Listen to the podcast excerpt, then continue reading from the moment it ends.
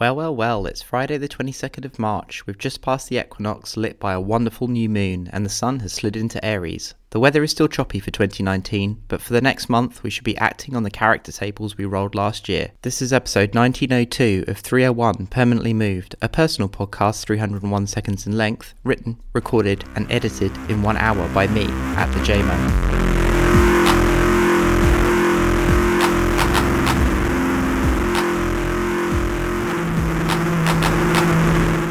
Before Christmas last year, I tweeted somewhat rhetorically, why doesn't Monica Gagliano have a Wikipedia page? And she still doesn't. Answers, of course, on a postcard and send it anywhere. I don't have a high opinion of Wikipedia editors at the best of times, partly from personal experience following run-ins of various kinds, but the mod community is full of insufferable smugness and self-importance. This is before we even bring up the more widely known institutional sexism and extremist culture of scientism. Indeed, there is a strong current of critique from Brazilian scholars about Wikipedia at the moment as a colonial platform and as an agent of cultural homogeneity, mainly seen through the lens of the revert wars around spiritismo and indigenous knowledge that is taking place on major Brazilian Wikipedia pages. Why do I bring this up? Because earlier this year, from a paradise beach in Bali, I wrote the following Goodreads review under Monica Gagliano's newest book, Thus Spoke the Plant, a remarkable journey of groundbreaking scientific discoveries and personal encounters with plants, published by Penguin Random House late last year. I wrote, "This is the most important book I've read this century. The book is quite possibly one of the best post-enlightenment books written by a scientist. I've been telling basically everyone to read the book since." Monica Gagliano is an evolutionary ecologist who I believe will at some point this century probably win a Nobel Prize for her groundbreaking work in plant behaviour and cognition.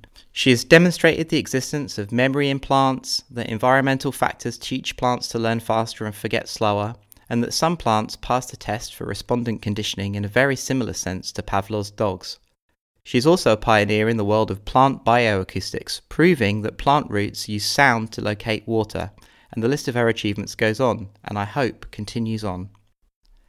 This is all very well, I can hear you say, but why exactly is this the best book you have read as an adult? Well, we all know that the twenty-first century is already shaping up to be the century of biology, just as the twentieth century was physics and the nineteenth chemistry. Firstly, the fields that Gagliano is pioneering do not treat plants as objects, instead as other beings with agency and their own life ways. As Gordon White mentioned in the Rune Soup interview with her earlier this week, science has a mechanical view of the universe which causes us to invent the plant in our heads first, then confuse that mental picture for the actual plant. Coming from an animal behaviour background, Gagliano seems to solve the problem of correspondence.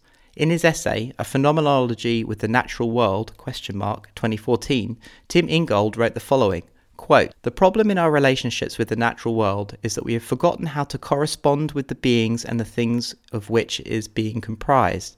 We've been so concerned with the interaction between ourselves and others that we have failed to notice how both we and they go along together in the current of time."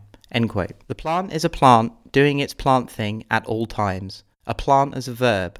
Similar to the sign in Bedknobs and Broomsticks when the cartoon animals say, "No humaning allowed." To human is a verb. Gagliano encourages us to rethink plants as people beings with subjectivity, consciousness and volition, and hence having the capacity for their own perspectives and voices. Ingold says that if an interaction is about othering, then correspondence is about togethering. And it is perhaps this concept of togethering that brings me to the other element of the book, its most important, her personal journey. The book itself is a phytobiography, a collection of stories written in partnership with plants. Gagliano is one of the others in a leery sense. In the book, she bravely documents her up-close and personal encounters with the plants themselves, as well as with plant shamans, indigenous elders, and mystics from all around the world, and tells this story alongside her research journey. To give you a flavour, at one point, she is in the jungle performing a dieta with the bark of a tree whose spirit is associated with headlessness.